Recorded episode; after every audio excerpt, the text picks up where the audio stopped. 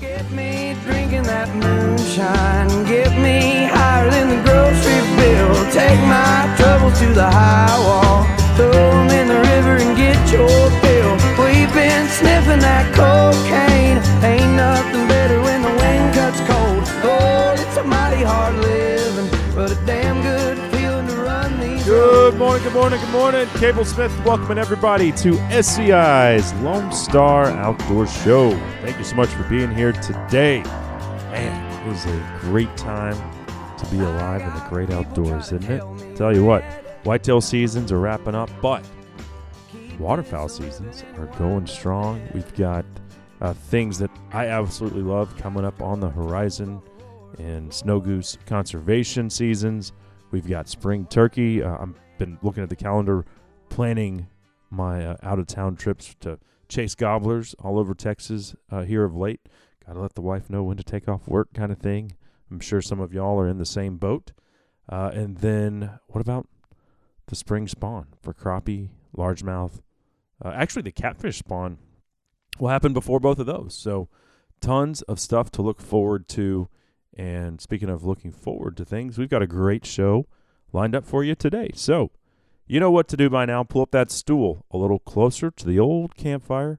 Pour yourself another cup of coffee out of that beat up old Stanley thermos. Yeah, the one Granddaddy passed down to you years ago.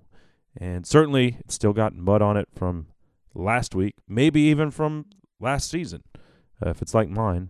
Uh, but pour yourself another cup of coffee and get ready because off the top, we've got one of my absolute favorite people from the outdoor industry set to uh, join us once again. Our old pal Travis T Bone Turner of Bone Collector will be here.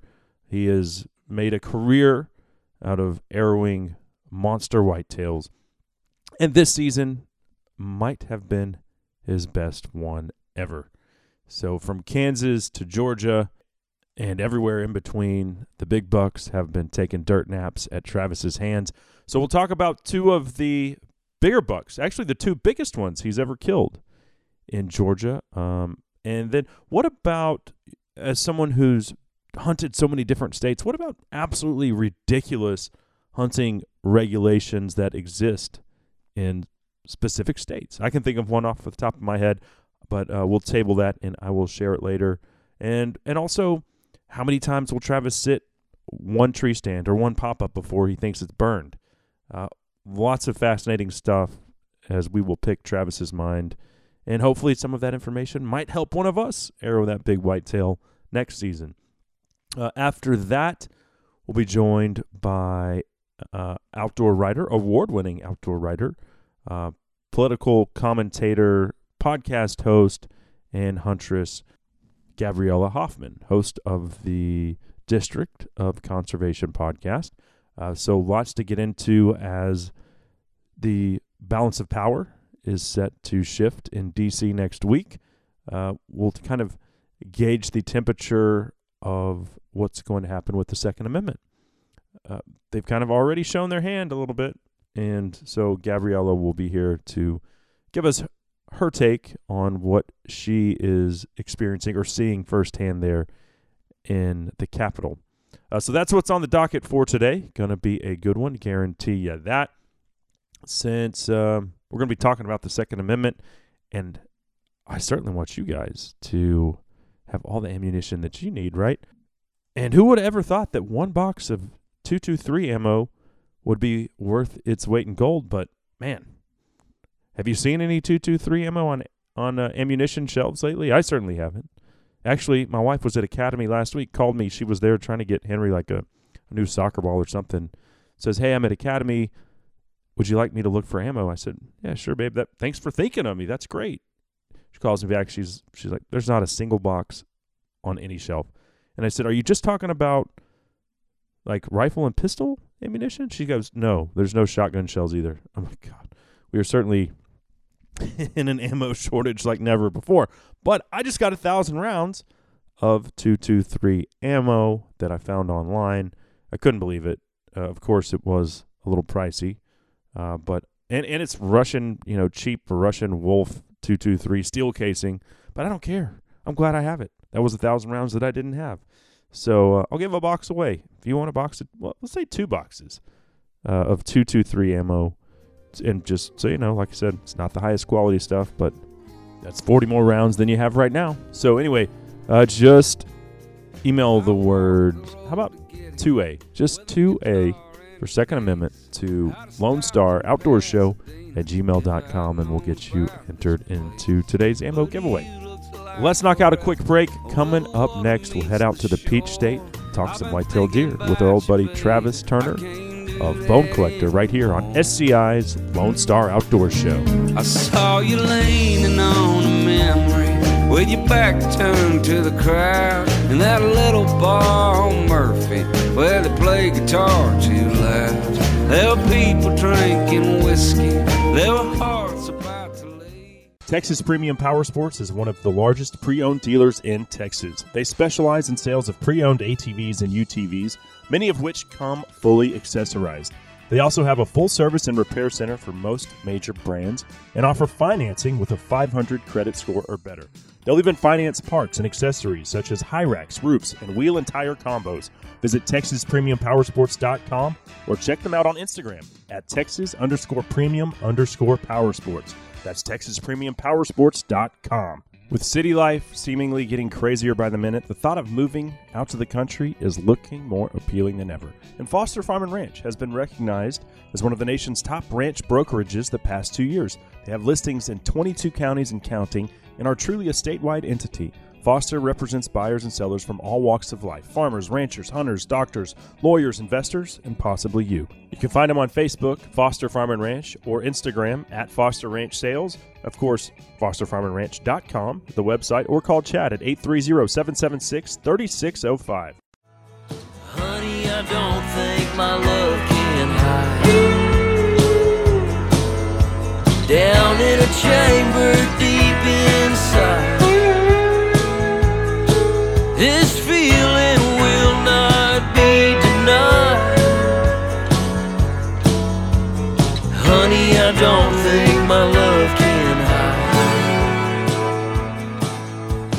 little John Baumann bringing us back on SCI's Lone Star Outdoor Show. Cable Smith here with you. Thanks for dropping by today. And uh, yeah, I've always been a fan of John's, but really dove into his catalog uh, on a, a recent seven and a half hour drive to South Texas for a deer hunt. Lots of hidden gems in there, just like that one. Love number one. And by the way, if you guys have any requests, uh, you know, Texas country, red dirt, uh, classic country, Americana, just shoot an email with your request over to Lone Star Outdoor Show at gmail.com.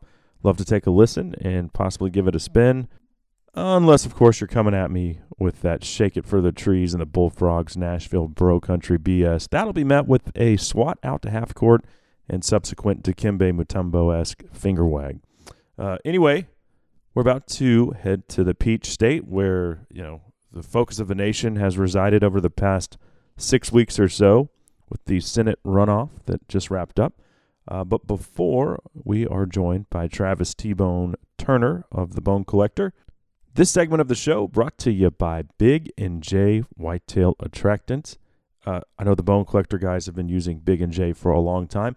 I recently got hooked up with Big and J, and it made a heck of a difference for my whitetail seasons, specifically on my deer lease, where I was able to condition my bucks to come to areas that I wanted them to show up at.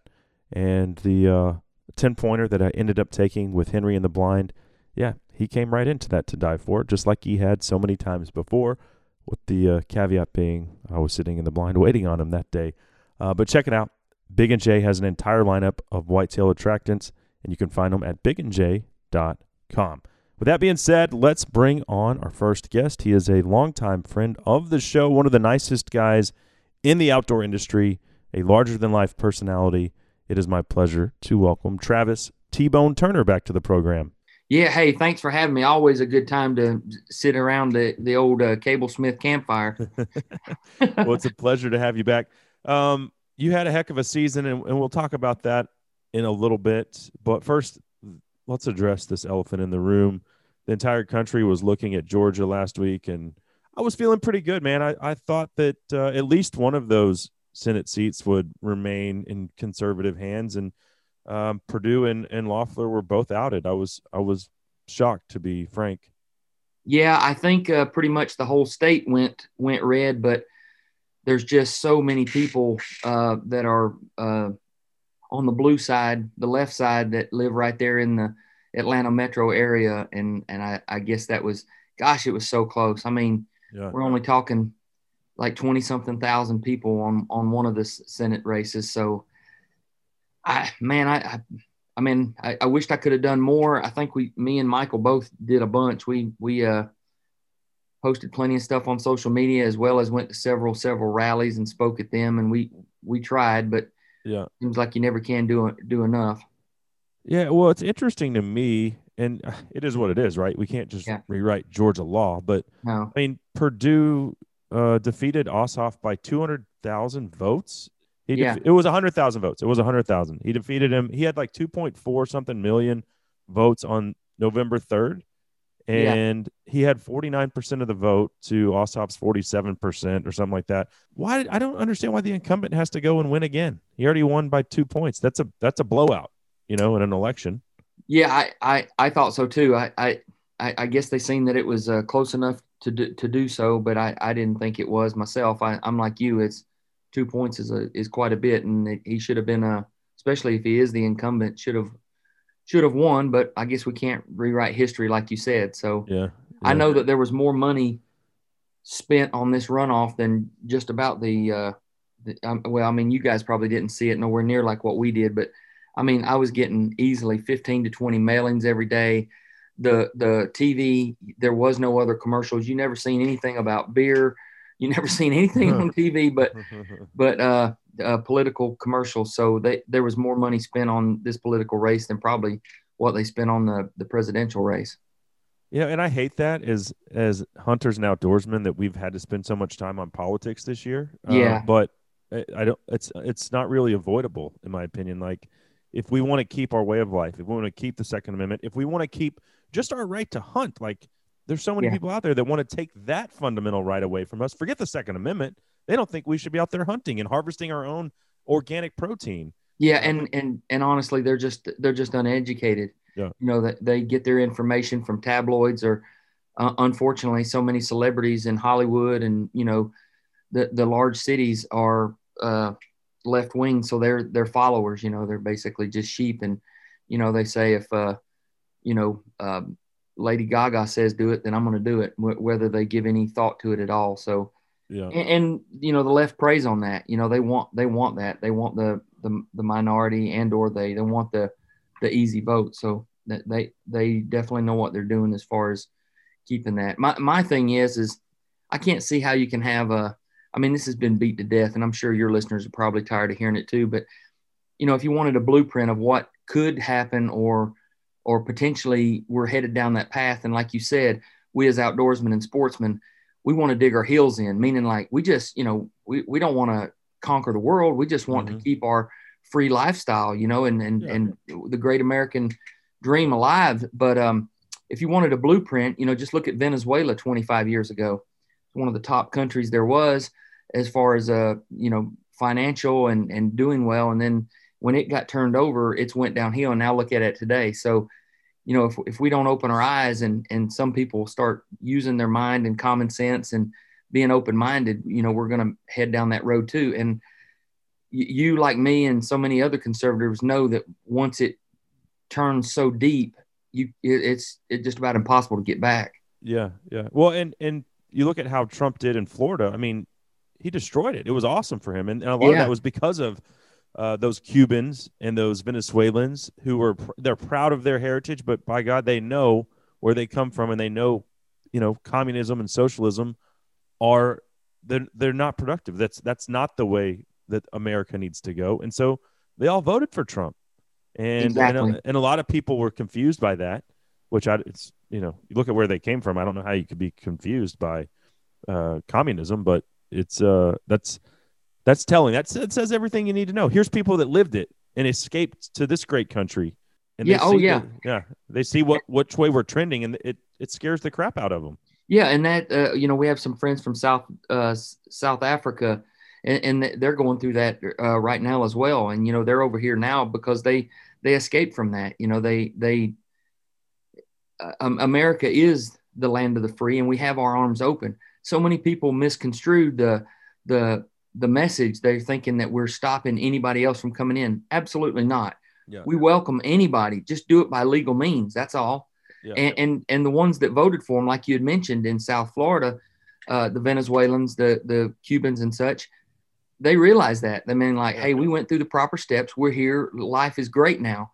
You know, absolutely, they want to stop the illegals as well. So, you know, they they don't want that. They they see that the grass is definitely greener in America, and we need to make sure that we keep it that way. And you know, to, to try to turn a negative into a positive, absolutely. As a conservative and a Republican, we're all disappointed right now but we definitely don't want to act like what they do. You know, I, I definitely don't condone, uh, you know, the violence and the the the rioting that happened at, at the Capitol. By all means, protest and let your word be spoken, but there doesn't need to be vandalism and such. But I want to go forward, and you know, we have to. I'm not going to say support, but definitely, um, you know, I'm I'm I'm hoping hoping that uh, things turn out well. I hope they're not as going to be bad as what potentially could be under uh, you know Biden and and a, a, Democratic government. Well, he's already feeling emboldened. Uh, on the eighth, he said he was going to defeat the NRA. So, I know, I know. I'm seeing that on social media, and uh, yeah, we we definitely definitely cannot let that happen. And so uh, there's a linchpin here, and it's weird to say that. Um, I recently started this other podcast. It's called Justified Pursuit, and we really talk more about political issues, social issues than we would ever do on this show. Yeah. But there's a senator from West Virginia named Joe Manchin who has an A rating from the NRA and also happens to be a Democrat. So when you're talking about that 50 50 split, at least when it comes to the Second Amendment, hopefully Joe will not vote along party lines on those issues because uh, really the fate of this country, as far as we know it, could lie in the hands of this particular Joe uh, Manchin of West Virginia. You know, let's let's try to think that positive, like you said. Let's let's hope that there are a lot of Democrats out there that, um, you know, especially the issues that really really mean a lot, uh, yeah. such as the the gun toting, Second Amendment rights saving, and and the NRA. Um, they do vote that way. I, I, I mean, that's that's that's what we got to hope for. Yeah. Well, you know, the Bone Collector crew has always had my respect as outdoorsmen, certainly as hunters and as human beings, but um, never more than in 2020, because unlike so many other hunting shows, personalities, you guys aren't afraid to wade into this muck. Yeah. And I see so many others shy away from it. And I wish they would speak up, but I don't know if it's like, hey, we don't want to lose sponsors or, you know, and I know I've lost sponsors over this type of stuff, but I don't know how else to do it. Like I can't just go through life thinking there's so much to say that because I might lose a few dollars here, I can't say it. Uh, so yeah. I respect the hell out of you guys for your approach. I, I appreciate you saying that, but um, it, it, really wasn't a hard decision. I mean, we came from nothing, and we we love our country. So, you know, I hope we did it you know, tactfully, you know, uh, you know, uh, to where it's an ego pounding your chest type. And yeah, we, we're just pr- proud to have this platform, and and it, it's our American duty. We didn't do it ego based. We didn't do it for any other reason than absolutely we love America. And and like you said, that I wished I wished more people would would have done so. You know, um, it, it's a little different than just being on a TV show. Now we have we all have strong social platforms as well. So um, it, it it wasn't nothing negative. It's just the way you feel. No different than like say, hey, I, I like Cheetos over a potato chip. You know, it's just your views, and you know if you if you don't like it, you can click on. But um, I, I mean, it's it's our right to educate people, you know, and do it in a tactful manner, and that's what we thought we were doing. Yeah. Well, I, like I said, I, I appreciate it uh, more than you guys know to, to see people in this industry not afraid to, to stand up for what they, you know, a lot of a lot of them will stand up for land and water issues, public land issues, and yeah. and that's great too. But it seems like politics is just so uh, volatile that they don't want to touch it. So uh, I appreciate it, and uh, yeah, Thank absolutely. Um, let's uh, let's do this. Let's just take a quick break here. We'll come back and we'll shift gears and, and actually talk about the, the stuff that we love to do a field. Sound good? Sounds great. All right. And that segment was brought to you by SCI. And let me tell you, this isn't some good old boy fraternity of African safari hunters. No, SCI is passionate about doing work right here in North America. If it's hunting or conservation related, they're going to be at the forefront. If it's pro Second Amendment related, they've got a political action branch of the organization. Time and time again, SCI puts its money where its mouth is, supporting you as a hunter and your rights. Not only that, they take the time to try to educate the uninformed masses. For more info or to become a part of SCI, just go to safariclub.org. We'd love to have you. Well, coming up after the break, T Bone had a whitetail season for the ages. We discuss next right here on the Lone Star Outdoor Show. Been Georgia on a fast train, honey. I wasn't born no yesterday. Got a good Christian raising an eighth grade education. Ain't on needin' y'all treating me this way.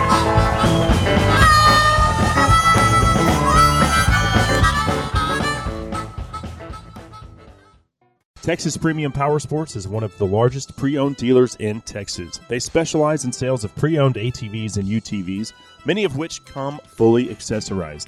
They also have a full service and repair center for most major brands and offer financing with a 500 credit score or better. They'll even finance parts and accessories such as high racks, roofs, and wheel and tire combos.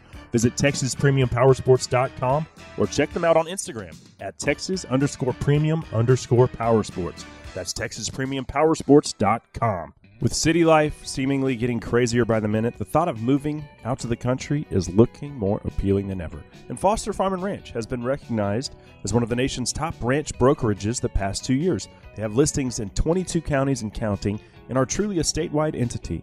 Foster represents buyers and sellers from all walks of life farmers, ranchers, hunters, doctors, lawyers, investors, and possibly you. You can find them on Facebook, Foster Farm and Ranch, or Instagram at Foster Ranch Sales. Of course, fosterfarmandranch.com, the website, or call Chad at 830 776 3605. It's in with the new, and it's out with the old. Out goes the warm, and in comes the cold. It's the most predictable story told. In with the young, out with the old. Down with the shine, the perfect shine that poisons the well. Cable Smith welcoming everybody back to SCI's Lone Star Outdoor Show. Thank you so much for being here today. It is great to be talking all things outdoors with you as we're going to talk a little white-tailed deer here. Uh, not everybody's favorite thing, but certainly something most American hunters are passionate about. And Travis Turner knows a thing or two about big bucks. The longtime member of the Bone Collector is still here, uh, actually on Zoom with us. Hey, there's one silver lining from COVID is the sound quality from Zoom is infinitely better than uh, a telephone line, a landline. Uh, so that is at least one positive. But uh, Travis is still here. We'll pick it back up with him momentarily. This segment, however, brought to you by Pulsar Night Vision and Thermal Imaging Technology. If you haven't had a chance to pick up the Thermion thermal monocular yet, you need to. Of course, they've got uh, different models in that lineup to fit every budget and every need. But the Thermion is hands down the best thermal optic that I've ever had the opportunity to mess around with. I've got one on, uh, well, y'all know how I feel about the 6.5 Creedmoor. Not really my favorite for big game, but when it comes to hogs and coyotes, tough to beat. And so I've got that Thermion uh, on top of my 6.5. It is a hog killing machine. You can find the Thermion as well as Pulsar's entire lineup of thermal and night vision optics at pulsarnv.com. With that being said, T Bone, thanks for sticking around, man. Certainly enjoying the conversation as always. Oh yeah, no no problem. My pleasure. So let's talk some hunting, specifically white-tailed deer. Have you ever sat down and figured out how many states you've taken a white-tailed buck in? Well, I can't quote the number, but I do. I have a map that I built about I don't know about eight years ago because when we started this journey, you know, some 15, 20 years ago, I, I mean, uh, we, we all come from humble beginnings and I thought I might be able to check like three states off, you know, at, at when I was working in an archery shop of where I could hunt. And then once we started traveling, I thought, man, this is awesome. I am so uh, out outliving any dream I ever had. So I built a, I built the atlas of the whole uh, country and it's a stick pin wall. So everywhere I hunted, I'd put a little orange pin in there and, uh, I've got it all marked downstairs. I update it every year, but I, I don't know exactly how many states I've hunted in, but it's it, it's probably a good two thirds of them anyway. Uh huh. Oh, that's awesome. Yeah. Uh, well, so other than Georgia, your home state, what is your your favorite state to deer hunt? I, I like them all for different reasons, and that's the great thing about whitetail is it's so diverse all the way across this country, and it's it's in so many different states. So, you know, the way you hunt them in Montana is not the way you would hunt them in Florida. So it, it is so diverse. But if you're, you know, putting a gun to my head to pick one state, I'd probably, probably pick Kansas. Mm-hmm. Um, I like Kansas because it's kind of a Midwest style uh, and size of deer, real big body, real big horns. Uh, but yet it's got a Texas feel, especially that, that central uh, and western part of, of Kansas. So it's got the, the Texas feel to it. It's a bait state. I'm definitely a fan of that. Mm-hmm. Texas is great. It's a target rich environment. Uh, we love Texas for sure. Um, but but I'd, I'd have to say Kansas is my favorite. But there are there's probably a good two handfuls of close seconds. Yeah. Well, I had the opportunity to hunt Nebraska with the muzzleloader tag this year. That was the first time I'd, I'd ever hunted up there, and uh, it, that's it was the Sandhills, so you know northern yeah. Nebraska. Yep. And it's a lot of spot and stalk. Like you, you try to catch these animals going to the the cornfields in the uh, in the evenings, and then catch them leaving in the morning. Yeah. And sometimes they're a thousand yards away, and you've got to use the topography and river bottoms and drainages to try to intercept them. And uh, I wouldn't have thought, oh, I need to take a spotting scope to Nebraska, right? Yeah. You know, it's not like a. It didn't seem like a Western style deal to me, but that's how it played out, and I just fell in love with it. I already already rebooked for next year. Yeah, it, it is. Um, that's what that like I had said. They're so diverse, and mm-hmm. you just never know what you're going to get into as far as um, you know the the types of way to hunt it. There's a lot of time uh, in some of those like Nebraska and Montana and Wyoming that you you spend more time planning and sitting back and watching, and then you know the the true stalk and everything could could whittle down over three or four days to only a couple of hours. So it's a, definitely a lot of planning. Otherwise, you end up uh, blowing a lot of chances. Mm-hmm in your many travels, what have you ever come come across a a, le- a regulation or, or, a hunting law that you just thought was ridiculous? And and like why is that why does that exist? And i think every state probably has one or two. Uh, yeah. uh, like you know in texas we can literally ride around with a gun in our you know if you're on your own property yeah. ride around with a loaded gun in your truck. And if you see a coyote or something stick it out the window and pop it. Like I watched a guy that was on a, a, mountain lion hunt we did in Colorado, and he was from Colorado and he knew the law, but he got a ticket for basically doing that exact same thing. Uh, can't ride around hot, and yeah. uh, I was like, man, that's that's maybe it's not stupid, but it's just so foreign from from our cu- culture. Um, have you come across something that you're like, well, that just doesn't make any sense? Oh yeah, yeah. Um, and before I go into that, God bless Texas for that. but uh, but um, Illinois, um, yeah, and like you said, every state's probably got a few head scratching rules, but uh, Illinois takes the cake. Meaning, um, if it's if it's after dark, like uh, you can't you can't uh, you, your bow has to be in a case uh-huh. and or locked up as you walk into the stand if it's dark or if it's in your car. When I say locked up, I mean it has to be in a case with a padlock on it, or your bow has to be deemed uh, unshootable, meaning like you have to take a padlock or like a, a heavy duty zip ties and bind the strings together and then cut it off when you get in the stand, or you have to bind it up and walk out with it bound together. And, wow. Yeah. and also, also in Illinois, you're not allowed to um, during the gun seasons. They have they have three gun seasons, shotgun seasons. In every state that I've most ever hunted, you can always use the lesser weapon, meaning like if it's gun season, by all means, you can still hunt with your bow. Uh, you yeah. just have to abide by gun rules, meaning like you have to wear your orange and such. Whereas in Illinois, you cannot bow hunt during the gun seasons. There's two three and four Yeah. day gun seasons, you're not allowed to bow hunt at all. Yeah. No, I've I've done Pike County muzzleloader twice. And Yeah. yeah. I thought, I, and so I, I did remember somebody telling me that because one of them wanted to hunt with a crossbow. Another hunter, he brought his crossbow, and they're like, Yeah. uh, yeah, you can't hunt with that. And it's like, what, what, what? I, Yeah. You know, I, can hunt with a gun, but I can't make it harder on myself. That doesn't make Yeah. any sense. No, I, I, I agree. And but the the locking the bow up, like uh, when your when your bow is in your truck, it has to be locked up. Like there's going to be guys, you know, shooting shooting deer from the window with a compound bow. At, at just Right. Yeah. so I, I'm surprised that that hasn't been overchanged, uh, overturned, Yeah. but it's still in place. Huh. Interesting. Yeah. Well, you know, you, you had a heck of a fall, uh, just following along on your, your Instagram page, which um, you've really gotten into doing these. Uh, you've become quite the singer, and I think people people like those. But uh, who I think I saw you doing Adele, some Yeah. some some throwbacks, some classics. Beastie Oh, yeah. Oh yeah, Beastie Boys for sure. Yeah, I you know I I just en- I just enjoy doing that. Maybe um you know me, Michael, and Nick have never been claimed to be shy, and I I've just enjoyed doing that kind of a karaoke dub smash deal. So I, I mean. I, I'm only doing it just bec- because I I like to do it. It's kind of Yeah. kind of crazy. So uh, uh, I, I know it's probably silly, and and everybody's scratching their head. They're like, "How old is T Bone?" But I, I'm, I get a kick out of it, and it seems I like think they're great. yeah, Yeah. I think a lot of folks like them too. But uh, yeah, I just just trying to break it up, man. This year more than ever, we needed something to laugh at or smile about and try to be positive. So man, I it, it's so easy to get on a go down a rabbit hole on any social media of just gloom and doom and everything. And I'm like, man, I'm so tired of this. I mean, there's more to life than just having your lip poked out. So I'm gonna try to make make it lighthearted. So uh, Yeah. that's my philosophy.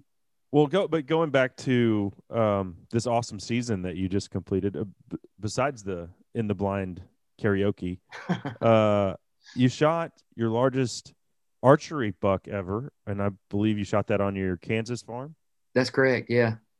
and he went one eighty one.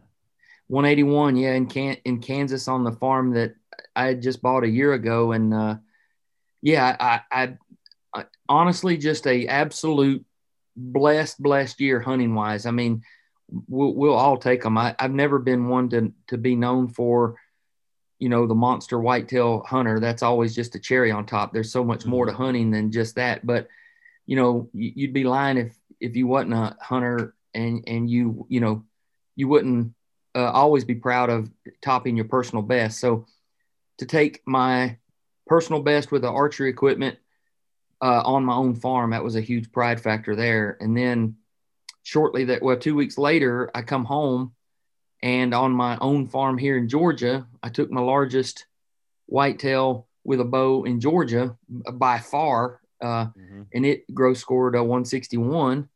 And then two weeks after that, uh, which I, I knew both of these deer. I mean, I knew it was going to be a year to, if I was ever going to kill two really giants in the state of Georgia, and especially on my own farm, Yeah, they they were here this year, and uh, and I, I actually kind of blame COVID or or or credit COVID for because we wasn't traveling so much doing shows in August. It gave me a lot more time to prepare, plan, uh, scout, and uh, you know put game plans in play for all three of these deer. So Yeah. I well, we missed my- you at the Texas Trophy Hunter show, but it Yeah. sounds like uh, the, the deer had to pay the price for that. They did. They did. We made them pay. So, uh, and then two weeks after that, I killed my largest buck ever of anywhere, and uh, it was a non-typical right here in Georgia that gross scored 186. So, Yeah, it's a monster. Is. Georgia is Georgia? See, I, I don't really think of the Peach State when people talk about monster whitetail. So, is Georgia known for? I mean, is it like a secret little hidden gem, or is it just you know great management and giving them the right nutrition and letting them get to you know six and a half, seven and a half years old? yeah, I mean, I mean, um, management is helping for sure. Um, you know, as far as, but no, I, I mean, percentage-wise, no, we're we're not known for that. But uh, and and those are definitely, um, you know, I I'm not sounding arrogant, but th- those are top end deer by by for sure. But um, you know, we do we do squeak some big ones out every year. I mean, we Yeah. the, the whole state, but it's not like uh, they're they're kind of all over. There's freaks in every state, I guess you could say. You know, there's always ones that you're like, wow, I didn't realize that. So, um, I, I just had both of those deer in Georgia um, uh, certified scored just to, to you know, I was kind of proud to be my home state. I was wanting Sure. to be in Georgia records, but turns out that the the buck that I killed with the muzzleloader is going to be the number two non-typical muzzleloader kill of all time uh, in the whole state of Georgia. So Wow. So, uh, I mean, yeah, that in uh, perspective. That's incredible. So yeah, yeah, certainly a so- freak. Yeah. yeah, exactly. So, um, pretty pretty proud of that, and uh, you know, to kill it right here on my own little old ranch, I guess you could say. I never would have dreamed that that would have happened, and and to get both of those deer in the same year was. I, I tell everybody when we talk about it, um, I feel like I killed a, a a vampire and a unicorn all in the same year. so how big is your property? Hon- Honestly, I have 67 acres is all I have here. So these deer are moving in and out of your p- place pretty regularly. Yeah, uh, they're not staying here by no means. I um, um, I I bought my property back in '99, so I've had it for a little over 20 years. But I bought it because I'm uh, a, a neighbor to. I couldn't afford but 27 acres to start off with, and Uh-huh. I don't even know how I afforded that back then. But uh, it it adjoins a large piece of property that is um, that that's really well protected. It's a private foundation, and I, that's why I bought where I bought because of great neighbors, and uh, Mhm. that's to contribute to that. And, and just over the years, I've added to it. It's con, you know 67 acres of contiguous land, and then just tons of food plots and you know preparation and land management, and uh, you know letting them letting them grow. And luckily, the neighbors are on the same page, and you know uh, everything came together this year. So on 67 acres. So last year I hunted a 20 acre place here in Collin County, North Texas. Um, and it was very educational for me. I had a probably a about a 175 uh, coming around non-typical. Yeah, And I know it was on the property one time when he was there. Dude, this deer was smart and he never saw me, but he smelled me, heard him, you know, blow and then just, you know, bolt out of there. Uh, and yeah, I never, I never had an opportunity, but I sure learned a lot. Uh, how many times will you sit a stand like before you think it's burned up and on 67 acres on a small property? Well, I, I mean, just to be totally honest with you, the, um, you know, you, when I was younger, I would, I would sit. I mean, I would, I would get calluses on my butt because I would sit and sit and sit, and I, you know, I'd always tell myself the more times you're in there, the better chance.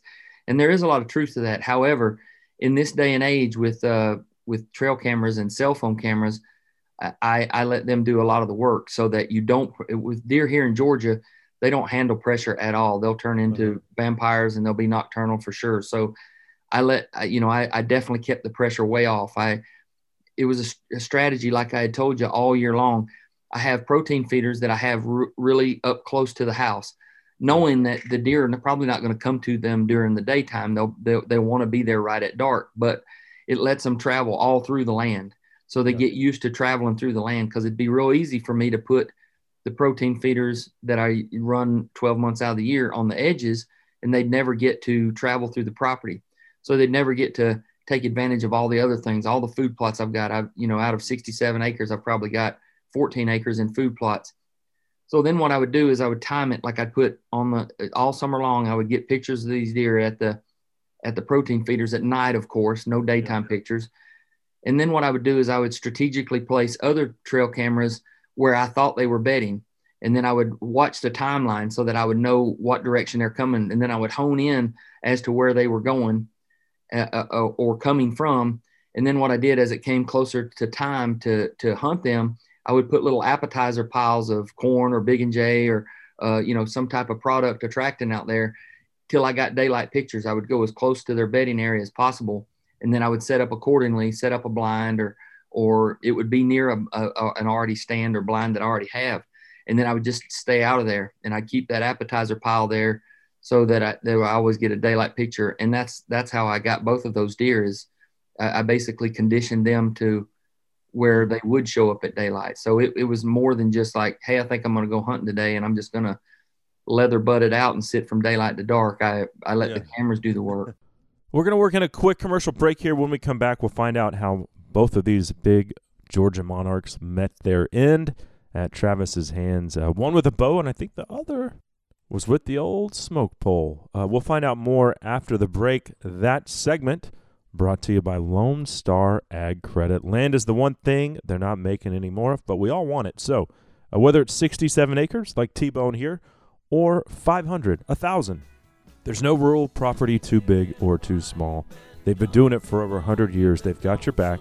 You can find them at LoneStarAgCredit.com.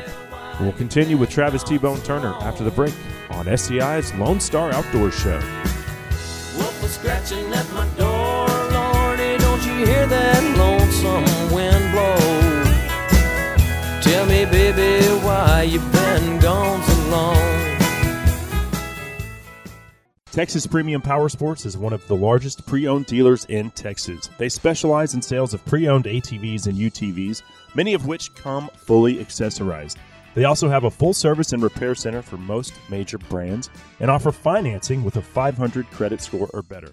They'll even finance parts and accessories such as high racks, roofs, and wheel and tire combos. Visit TexasPremiumPowersports.com or check them out on Instagram at Texas underscore premium underscore power sports. That's TexasPremiumPowersports.com. Dallas Off Road is North Texas' trusted 4x4 shop, specializing in lifts, wheels, tires, exterior upgrades, and gears and drivetrains.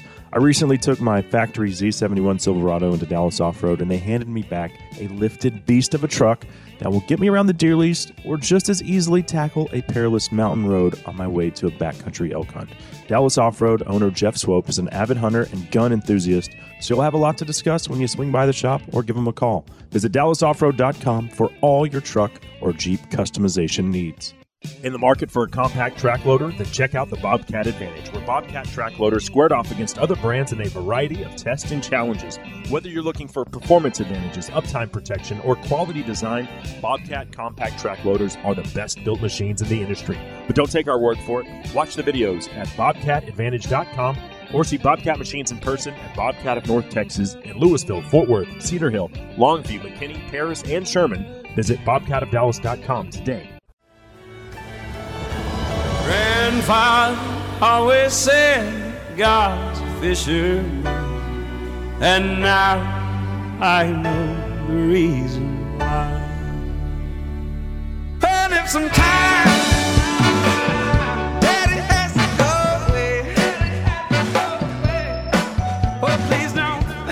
Sturgill Simpson bringing us back on SCI's Lone Star Outdoor Show. Welcome to Earth, Pollywog. the name of that one. Love that tune. Uh, as a father, I just really like the message there of uh, how life changes once you do have a kid.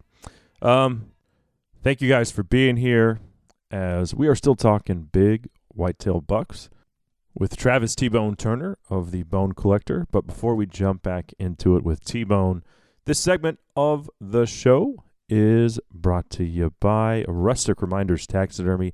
You know, when you do put your tag on that big old trophy buck, well, whitetail season might have come and gone for a lot of folks.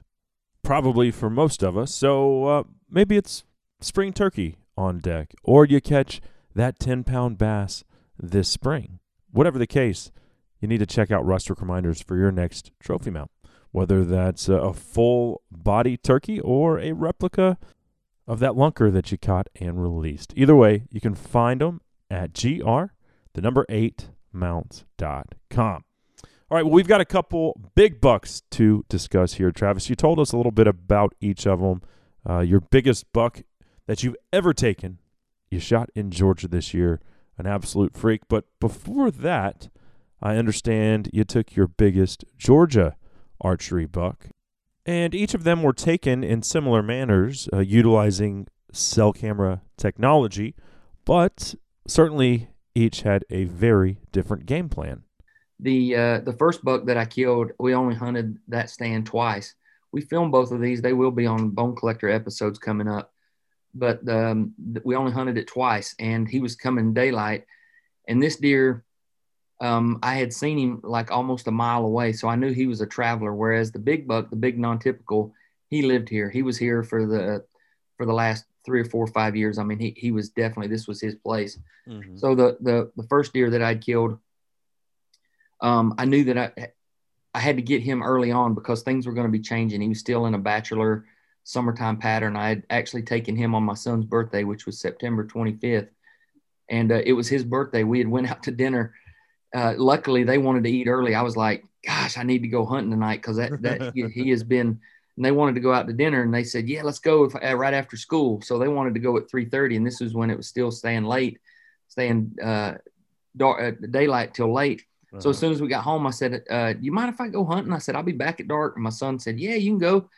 Um, you know, and I asked him if he wanted to go and he said, no, I don't want to go today, dad. So I, I, I went and I filmed myself actually, and he came out a solid hour before dark. So I got uh, 30 minutes of footage of him and it just, just a true blessing. And the funny thing is, is 400 yards away on another trail camera while I'm hunting this 10 pointer with my bow, the other non-typical is out also at another place. And they never were on the same cameras ever really. just on a 67 acre property. It's Right. like they, they cut the property in half and I never seen them on the same cameras. It's like they didn't even know each other. Huh. That's interesting. Real Interesting. funny. Yeah. Yeah, man. I don't know how you're going to top that season. Oh, Uh, I, no, as, as old as I am, that, that's it. I, you're not that old. yeah, I told him, I said, I said, if I, if I don't kill a cockroach for the next three years, I've done, I've, I've far outlived my dreams. I'm totally happy.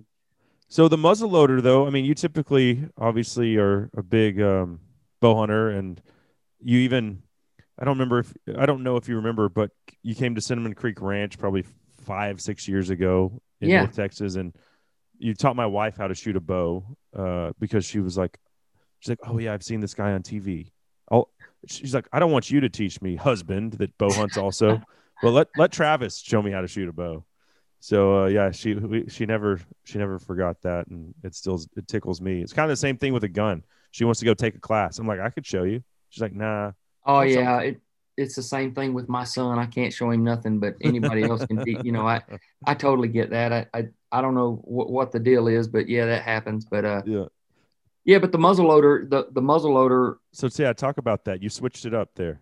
and the reason why is because um, where this deer, you know, like I told you, how I was, you know, following him back to his bed and finding where he was coming from, so that I could get daylight pictures. You know, as he made his way to the all year protein feeders. Because as early as this was, our food plots weren't in yet. You know, we we don't plant early because of the heat as well as army worms. So we don't even plant till the end of September, first of October. So there were no food plots. It was just plowed dirt. So we were just rem- uh, relying on uh, natural browse, acorns, and our protein, and then where you know wherever bait that you happen to put. But where he was at, there was no way, there was no way that I could set up anything with a bow in there. I would, I would have, I would have blown him out. I knew that if I'd have gave him two or three hunts, I would have pushed him to be nocturnal or pushed him, you know, off the property. So I, I knew that if I was going to get him where he was at and the way he was showing, it was going to have to be with a muzzle loader. So I actually set up a blind um, before I left to go to Kansas the first part of September, knowing that I probably would never hunt that blind until like the 10th of October. But I wanted him to be used to it. So uh, I got it close. I, I had some big redneck blinds and some Senderos for, you know, Georgia Senderos, but it was just too far to shoot with a muzzle loader. So I knew that wasn't going to work with a muzzle loader there. So I had to get in closer. So I got as close as I could without boogering him up. And then, you know, if we had a chance to, to hunt him, I could How back far out. are you comfortable shooting that your muzzle loader here? Um, uh, 150 for sure. I mean, if I, I could push it to 200, but here's the thing: is if he's showing up right at last light, you know, we're trying to film it, so I want good light, Yeah. and, and you stretch that out to two. You know, it's it was about a 225 yard shot, and if he doesn't show up till 10 minutes for last light, then the lighting's not going to be good, and then you're not. It's going to be a marginal shot at best. Yeah. So I wanted to be closer, so I got in there. Um, it was about 100, anywhere from 85 to 100 yards in the area that he was going to be, but that was close enough to where I wouldn't blow him out if if you know i- if we had to hunt him two or three different times. But luckily, we we got him on the first time in.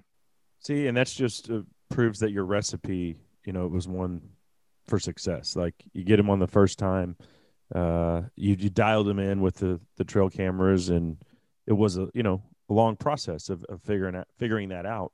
Oh Wow. yeah, there was a lot of sleepless nights. I'm telling you, I was like, uh, it was really touch and go. I mean, I shouldn't say touch and go. It was just real intense for a month and a half around my house. My wife said, "Gosh, I hope either you or somebody kills this deer because it's about to drive me crazy."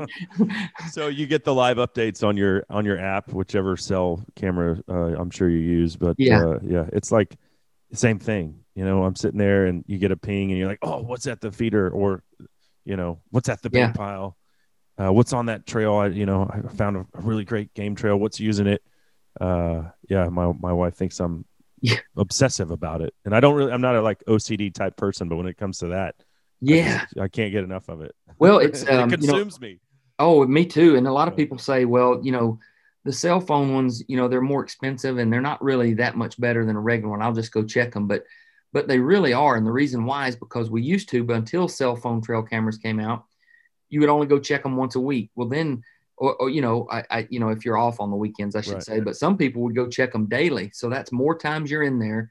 You're stinking up your hunting area. You're forcing those deer to be more nocturnal, and then um, then then you're reading the information and then like all week long let's just say you wasn't checking them but on the weekend so all week long you're kind of prepping in your head you're scouting and you're planning in your head and then on saturday you check the camera and everything tells you on the camera was so different than what you've been thinking the five days. But Mhm. with a cell phone camera you're getting that instantaneous. Let's just say you don't get to go hunt your lease but uh, once every two weeks but Yeah. you're getting that intel all week long and you're seeing bucks move in you know bucks move out. It can tell you what areas to hunt when to hunt should i hunt should i not go so that you can uh, maximize the opportunity. It's it's almost a, a borderline unfair really. I, I mean I, I hope they don't uh, put some rules or something on them but you know how we was talking about states doing wrong Yeah. things i i had seen Arizona.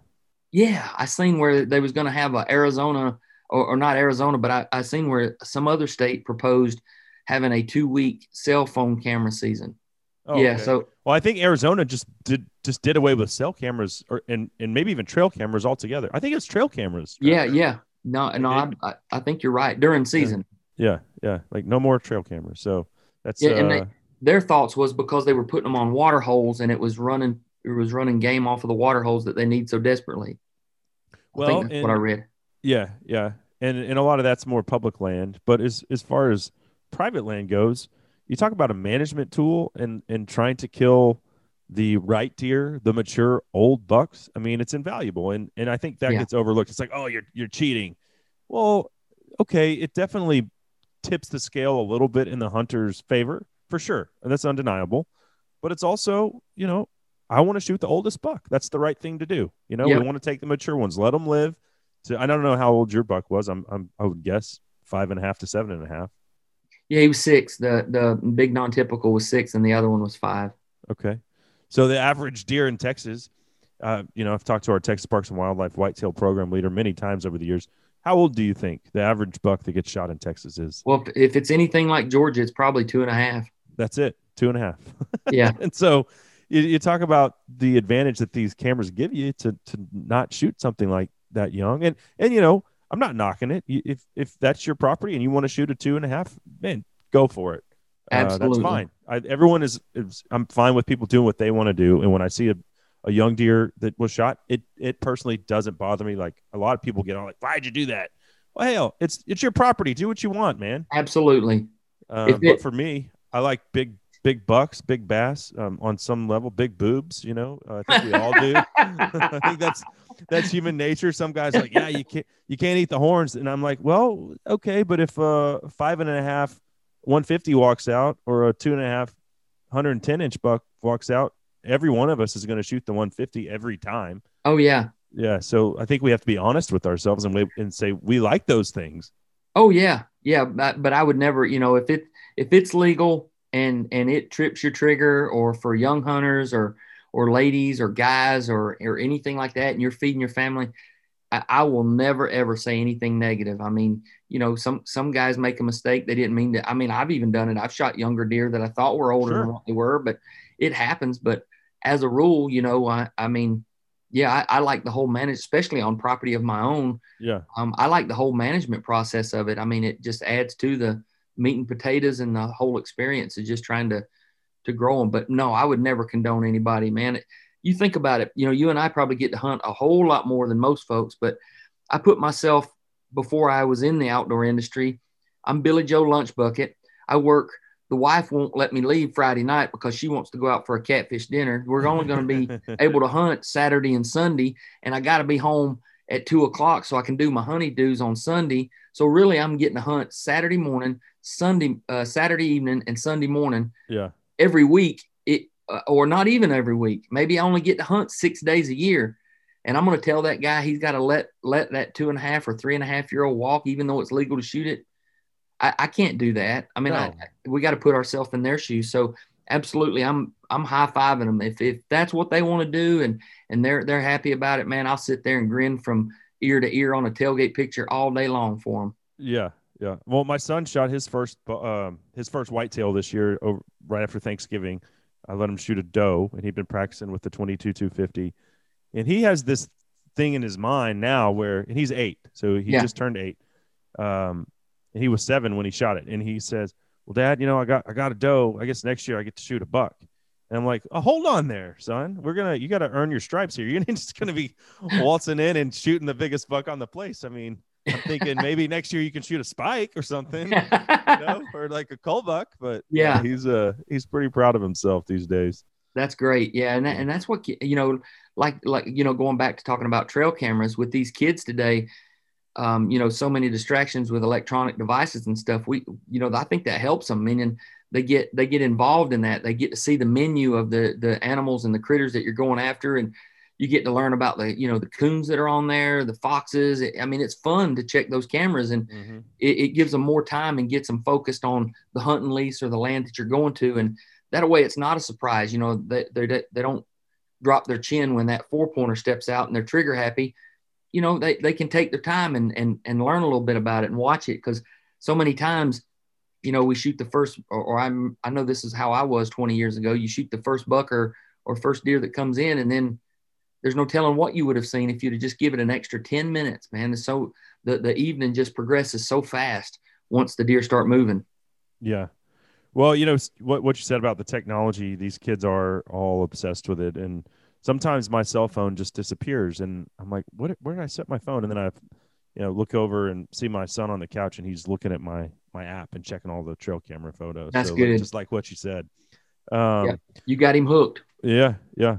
Well, hey man, um, I think we'll just go ahead and wrap it up here. You've been very generous with your time. I certainly do appreciate that.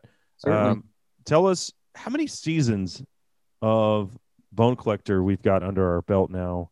Uh, I can't even keep track. It's like uh, yeah um I you guys are the y'all are the old guys now on outdoor television.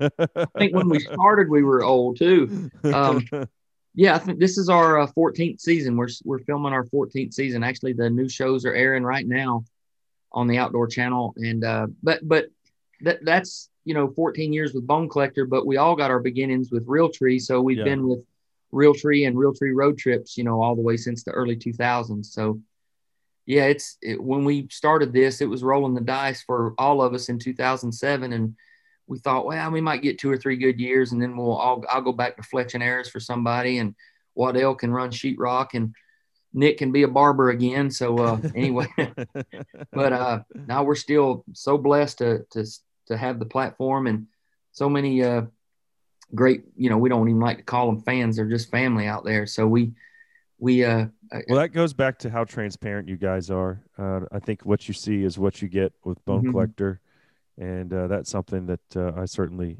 uh, respect about all of y'all. Um, if you want to give your social media stuff so folks can uh, check out the karaoke and uh, all that good stuff. Yeah. yeah, I should be telling you to tune in for archery tips and land management stuff, but it's more of a karaoke show over there. it seems to be as of late. But uh, yeah, Instagram, Twitter, and Facebook, just uh, uh, T-Bone Outdoors, as well as you know Bone Collector. You can follow us all on there. And uh, man, Cable, thanks for having me on here, man. You do a great job. I always, whenever I'm in Texas at the shows, I always look forward to catching up with you and seeing you and uh, seeing how Hopefully the we'll great have state- 'em Hopefully we'll have them this summer, man. I, I we'll see Yeah. what happens, but uh, yeah, thanks again for your time and give Travis a follow. It's certainly worth it. And there is, it's not all karaoke. I'm just giving him a hard time, but I think we all, you know, like you said, we all need to laugh, especially last year and and certainly so far this year. Uh, and I and and there's a, a good dose of humor on your pages. That's why I like following along, and also like the big bucks too. That's uh, Well, I appreciate it. We, we try to keep it a good mix, a little personal, a little humor, a little big buck, and a little education, a little bit of everything. All right, brother. Well, hey, thanks again for your time, and I look forward to uh, our next conversation. Absolutely, bud. Thank you.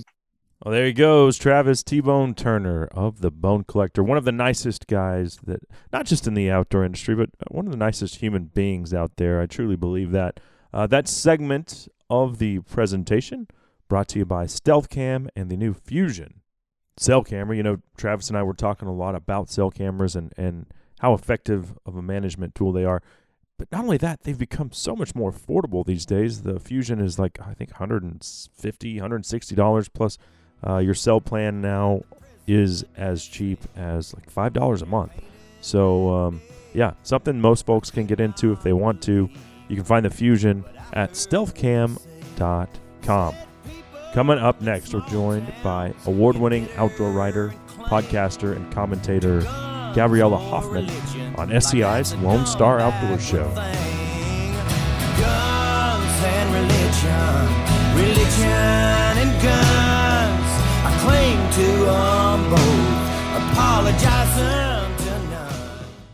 Live Oak Outdoors offers some of the best waterfowl hunting in the Central Flyway, hunting over 2,000 acres of cut rice along the coast that attracts wintering geese by the tens of thousands. Hunts take place out of layout blinds or white parkas over a spread of 1,500 decoys.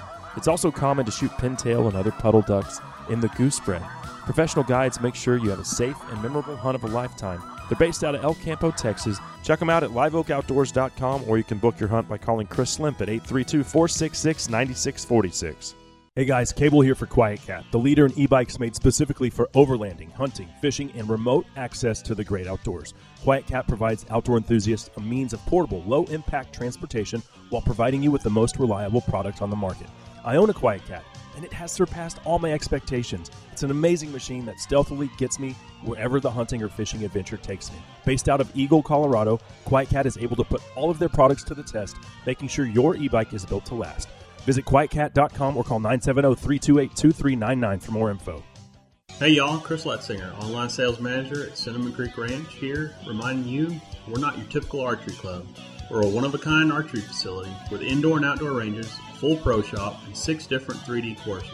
Cinnamon Creek was designed by hunters for hunters. Located in Roanoke, Texas, we have over 200 3D targets to hone your archery skills. Call 817-439-8998 or visit us at cinnamoncreekranch.com to visit our new online store. That's cinnamoncreekranch.com. There ain't nothing in the world like earning these stripes. They're getting put out of work when the price ain't right. Yeah, I left my soul, my pain, and my strife. Oh, the oil filled holes are filled with my life.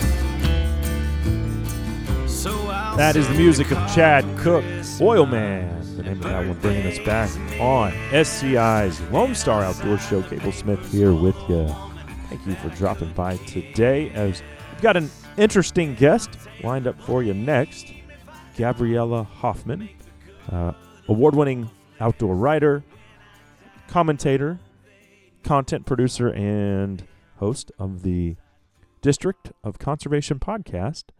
She'll be joining us momentarily, and we'll kind of get the temperature of, of Washington, D.C. when it comes to the shift of power that is set to take place next week when Biden assumes his uh, position in the Oval Office. Uh, but before we do that, this segment of the show brought to you by Vortex Optics and the brand new 2021 lineup. Uh, if you missed last week's show, we had Mark Boardman on. He ran down all of their new products, including the revamped tripod lineup. I've been fortunate to, to get to play around with the Ridge View for some time now. Used it religiously this hunting season. You can check it out uh, along with all of the new products and uh, tripods there at vortexoptics.com. Vortex, the force of optics.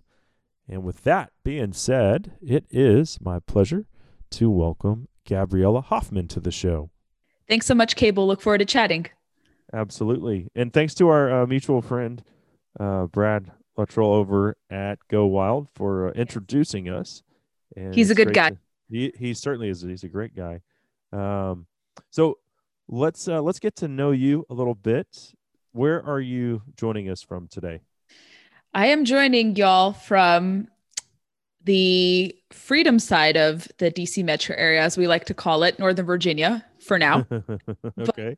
lived in the area for almost nine years. It's really crazy to think that. I'm originally from Southern California in what they call Reagan country, Orange County, born and raised there.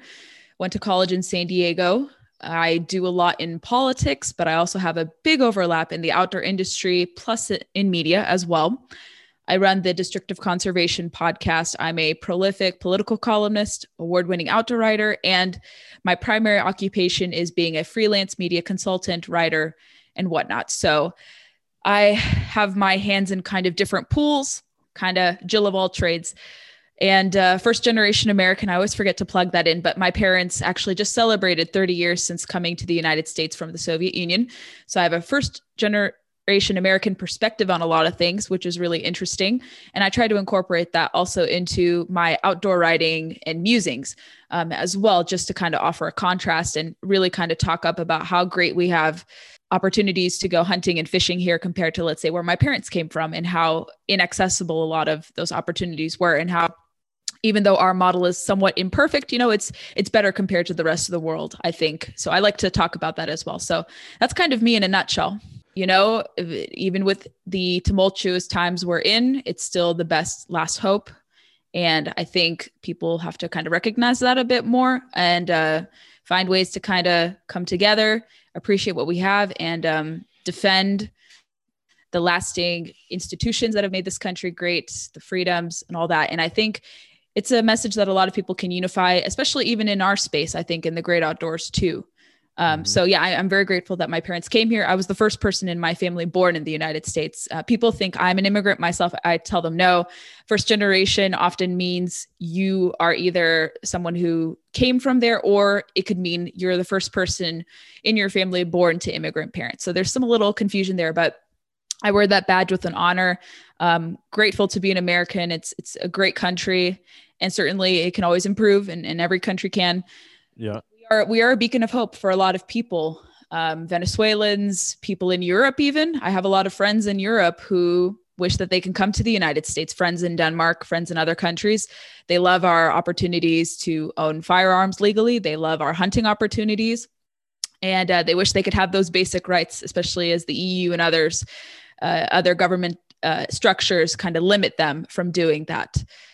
So yeah it, it's a lot to think about. And um, no I, I think think it's it's yeah, we we have a lot to still be proud of, and I think and I challenge anyone who is a little hopeless to to try to remain positive and to be appreciative of what we have and to be prepared for the battles ahead uh, in different avenues. So we have to we have to stay the course. I think.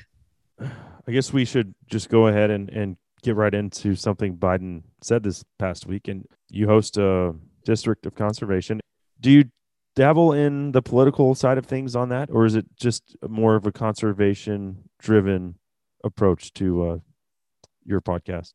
I'm probably one of the few who actively talks about politics. I know you do as well, but I largely started mine because I noticed there was just a huge deficit in this conversation. There was a lot of misinformation about what certain policies or certain secretarial orders coming out of this last administration were and not only because of that, but I think there was just a lot of different moving parts and different policies out there. And I always thought that there had to be something about gun rights or firearms legislation, about conservation, hunting.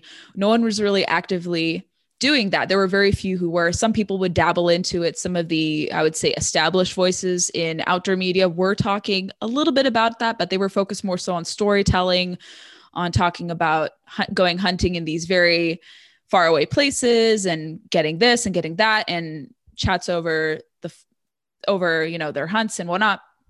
And i felt like there was a deficit in that. Um, i also felt that there weren't enough female perspectives. And, and even though you know i'm a woman and i try to bring on more female guests it doesn't take away from the overarching you know sentiment that everyone should go hunting. But i think that there was also very limited female presence. A lot of, uh, let's say, dialogue and exchanges can also be heavily weighted towards the masculine. There's nothing wrong with that. There's certainly a niche for that. But I was like, there should be a feminine voice to talk about these issues too, because we all believe in an equal playing field for that. And I think women can confidently talk about different policies and bring on storytellers too. So I, I, noticed two deficits kind of a lack of female perspective on these issues, especially from a new hunter perspective.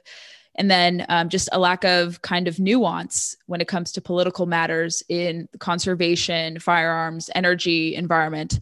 Uh, because a lot of people like to go along. They don't want to rock the boat. They don't want to upset any of their friends but you can still hold different political beliefs or talk about different political issues in this sector um, while being respectful to your political opponents, but not shying away from counteracting any misinformation, counteracting any uh, kind of misguided or uh, wrong-headed type of perspectives out there. Because the beauty of this country is you can have diverging views, you can have a different perspective on outdoor matters. I mean, and it would be impractical to say that everyone who hunts and fishes has the same exact views. That would make everything boring. It would be very unnatural to see that. So it makes sense that there would be people who don't necessarily agree with, let's say, the environmentalist perspective to conservation all the time. I mean, we're we're hidden environmentalists, I think, but I think too much oh, is absolutely. Yeah. too concentrated on preservation. And people kind of want our industry to go in that direction, which I think would be problematic. And then there's kind of like a middle ground, I think, where most people sit in. Uh, they don't want to be, they're, they're kind of skeptical of government. Doesn't mean that they don't think government has a rightful place to manage certain things, to be an arbiter of certain things. But when it comes to, let's say, the role that states have, or is one type of hunting better than the other, or should one perspective be heralded as the top perspective or the only perspective? I think that's what podcasting allows people like myself to do, all of us to do, yourself included to bring on a multitude of views to showcase that it's a multifarious, uh, different perspective type industry. Because again, it would be very unnatural being in the United States for everyone to have a singular kind of consistent view. Everyone has very diverging views, and even among people who are like minded. That's true, but there's one faction out there that wants. It seems that the farther we go along this road, they want us to adopt their views. Right. I like I'm like tussles. Yeah, yeah. yeah. I see that because of peer pressure or maybe pleasing donors or wanting to get invited to cocktail parties for sure.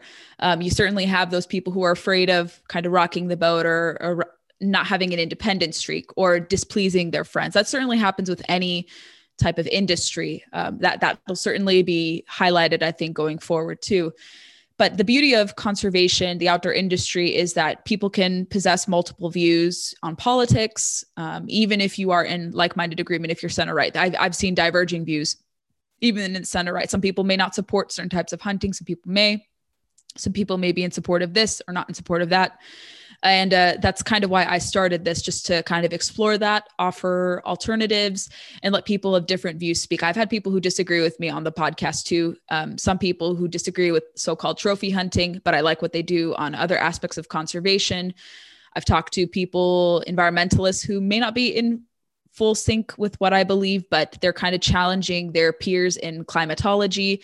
I spoke to Dr. Michael Shellenberger, who's a really fascinating guy who kind of diverges from his colleagues on the left uh, against calling for natural gas bans. And he's a really big nuclear energy advocate and kind of sees the problem with going into that preservationist uh, angle. And he questions uh, certain um, clean energy forms too. So you see even dissent on, let's say, the preservationist side too, which is very fascinating. So I like to explore kind of confounding trends or confounding individuals, I guess, uh, who who kind of want to challenge orthodoxy in a, in a good way. Um, not people who want to disrupt just to disrupt, but people who want to challenge orthodoxy in a positive way and get people to critically think. So I think that's another component to my podcast too. But I think that's it's healthy to be skeptical it doesn't mean you reject science. It doesn't mean you reject conventional norms. I just think it's just naturally healthy to be skeptical and to question things uh, from a critical thinking standpoint and to foster dialogue and conversation.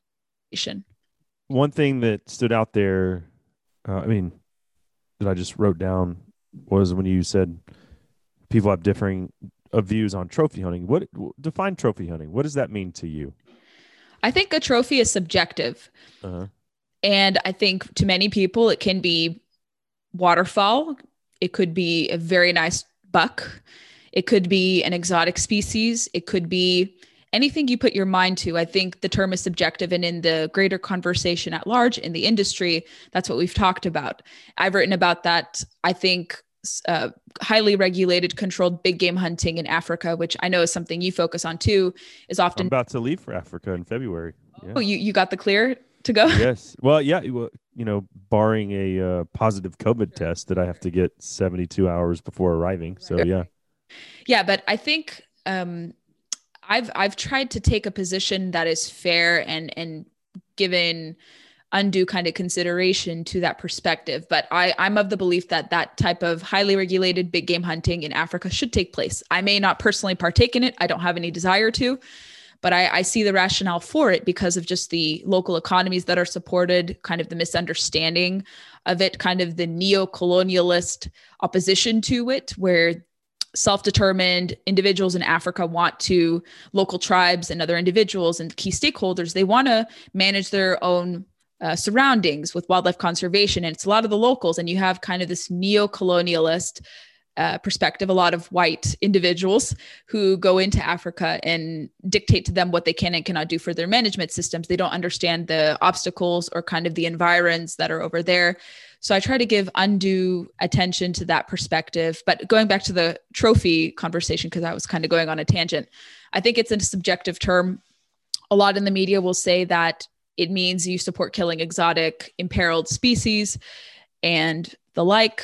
But I think in North America, it's more subjective what you believe a trophy is. And I think people have to make that distinguishing thing. They have they have to make that uh, differentiation, excuse me, uh-huh. uh, more clearly. Just because different countries and different continents have different management systems, what works in Africa uh, may not work in another continent, but they have their. Well, I'll tell you what needs to happen is Americans need to stop trying to tell African countries how to manage their wildlife because exactly. they they they want the hunting, but except for Kenya, and Kenya has seen a seventy percent decrease in their wildlife population since they outlawed hunting in the 70s mm-hmm. uh, but the other ones see the value in it, mm-hmm. and having been there and seen it, like my tracker, not a wealthy guy. But you know what he is? He's grateful for that job, and I asked him. I said, what would you be doing if you didn't, you know, have this job? And he was like, well, he, he said, this is a very respectable job among my community. If I quit or, you know, died or something, the line would form at the left for people trying to get this job, mm-hmm. you know? And, and I didn't ask him in front of my PH. I wanted to know what his take was personally. Like, was this a good job? Was he thankful to have it? Of course, yes, he loved it and and so that was just a personal reflection that I had there. Also, you have to think that the godfather of conservation, Teddy Roosevelt, was a freaking trophy hunter.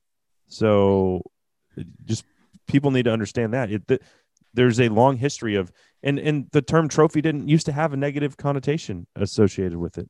That's a that's a modern thing that mm-hmm. that anti hunters have attached that stigma right the term trophy because to me trophy means I took the old mature male of a species who's you know, he's done his breeding and it's like now he's going to die in the bush or I can harvest him, eat him, feed my family, and then put him on the wall and have that memory. And, and when someone comes over that loves, you know, who doesn't like to talk about hunting? We all love hunting stories. And then there's that, that memory eh, that's put on the wall in perpetuity that reminds you of that moment in time. But also for the locals, I think oftentimes I've heard, I mean, I've heard you talk about this, and I've had other friends who've gone to Africa talk about how a lot of the times, um, let's say the the meat harvested will actually go to the locals. Uh, Absolutely. Uh, obviously, you can't take that back to the United States. There are rules against uh, transporting it back to the United States, obviously. So it, it, benefits local economies. They have meat. And also, people forget that aggressive animals exist and they're not only a threat to the villages or the locals, they're actually a threat to the other species or uh, threats to other animals and their species. Uh, people forget that, uh, kind of like with wolves and bears here domestically, if you don't uh, eliminate threatening individuals within a pack or an, an individual species, a group of species, uh, that aggressive animal can decimate their own. Uh, we've seen that a lot with uh, grizzly bears killing fellow grizzly bears and also black bears. We've seen that with wolves being predatory towards elk, uh, ungulate species as well, other other uh, wolves too. So if you don't manage the population, it's going to be disastrous. Whether it's uh, aggressive individuals in certain species being enacting kind of their aggressive behavior or poachers.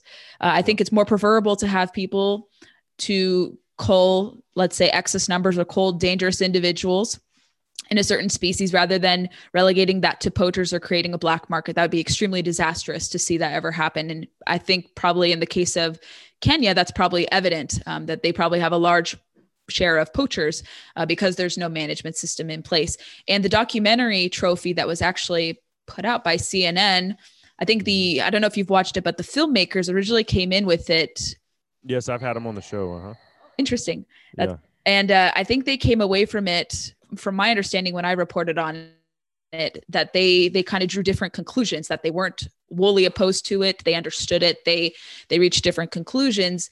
And I think it's it's commendable that two individuals like that filmmakers who probably had very well defined views about hunting came in with an open eye and reached different conclusions. So I think it's about changing the narrative. Uh, there's certain projects like Blood Origins that try to do that too. He Robbie Kroger focuses the gamut from let's say domestic hunting to hunting abroad. Yeah. Uh, there's certain other individual projects that that go there, but I, I've been very keen on trying to highlight that and and uh, draw away from misconceptions about it.